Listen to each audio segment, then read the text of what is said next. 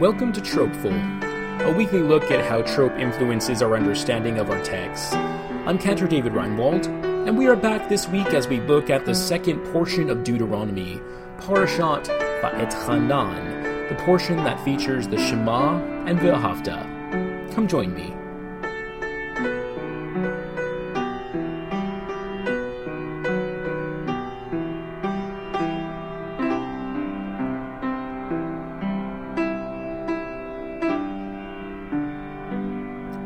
And thank you for holding fast to the podcast, as I unexpectedly was not able to put out an episode for the start of the book of Deuteronomy last week. And I have been waiting to discuss this week's portion ever since I started the podcast at the very beginning. I knew that I had to get this back up and running this week for my tropeful exploration of Parashat Va'etchanan, even if I was releasing this right as Shabbat began. This portion, Parashat Va'etchanan, is so elemental to trope as we know it today. And that is because it includes the V'ahavta. Now, while for centuries the V'ahavta was not chanted simultaneously out loud, but more likely was a personal prayer davened, as it still is found in a traditional setting, the V'ahavta today is such an essential public prayer in both the Reform and Conservative movements, nearly always chanted in simultaneous public fashion. The V'ahavta itself contains all of those most basic tropes, and it doesn't really go much beyond that. This is quite appropriate, as it is a text of the most basic tenets, summarized, so to speak, as many things are, in this final book of the Torah. It does not rely on the more intricate tropes that we have paid so much attention to in the past to make their point. Everything that it outlines is equally as important verse to verse, and thus the trope equalizes that in its basicness. The unique thing about the way our liturgy is structured: when we chant the V'ahavta, we begin with our most ancient of musical styles, and then right next door, we move to the Mi'cha Mocha, yet another of our most musical traditions, but one that by its very nature has drawn composer after composer, composition after composition, bringing new melodies forward, seeking to further the depth of the evolution of a song of freedom and how it has carried forth throughout the ages. Yet with the V'ahavta, not as many musical explorations have been made of this over the years. There is definitely a desire to remain closer to the text, to honor and cherish these words, which stem from what I always heard described as the watchword of our faith when I grew up in the Reform movement. And that, of course, is referring to the Shema, also chanted with very rudimentary basic trope. When chanted, that verse sounds like this: Shema Yisrael, Adonai Eloheinu, Adonai Echad. Now, there is one single element that I would like to point out, and perhaps you heard it. It is the pause between the last two words, the mafsik, between Adonai and Echad. What does that mean there? Adonai, pause, is one.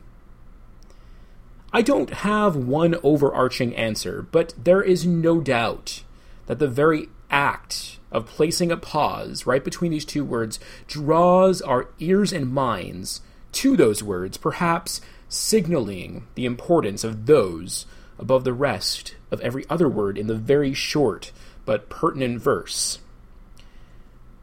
But now, getting back to the V'ahavta, I was so drawn to wanting to discuss this portion since beginning the podcast because the theme song that I chose to use for Tropeful, which I gave a lot of thought to, is actually the accompaniment to Cantor Israel Goldstein's gorgeous setting of the V'ahavta, a setting where he used both Hebrew and English. The theme song just uses about the first 20 to 30 seconds or so of the piece, but it is in that section that he modernized the trope to become a melody without really ever changing the trope or the melody itself. So let me first chant for you the first opening words of the V'ahavta, and then let's cue the theme song and we will compare. V'ahavta et Adonai Elohecha b'chol levavcha u'v'chol nafshecha u'v'chol me'odecha.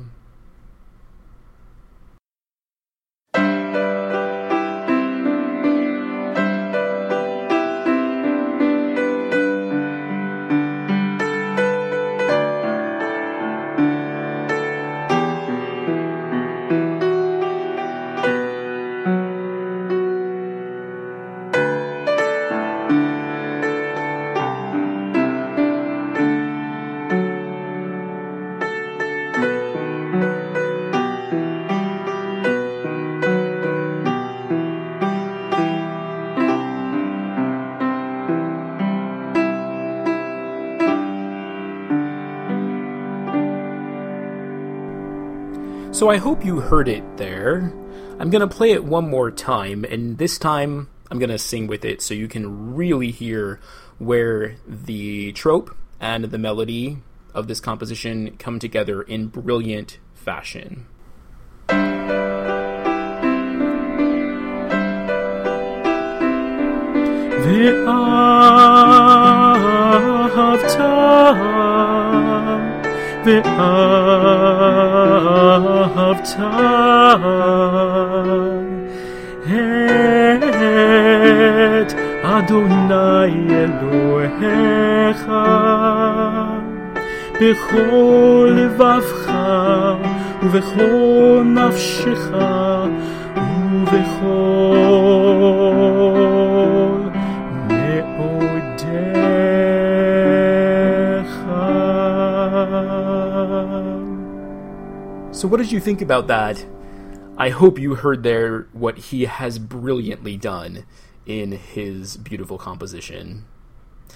Additionally to this composition, the late Israeli composer Yehezkel Braun set the text of the V'ahavta in such a spoken trope-like manner, sung first by solo voice, then opening up to a celebratory choral setting, while continually paying such honorable tribute to the text.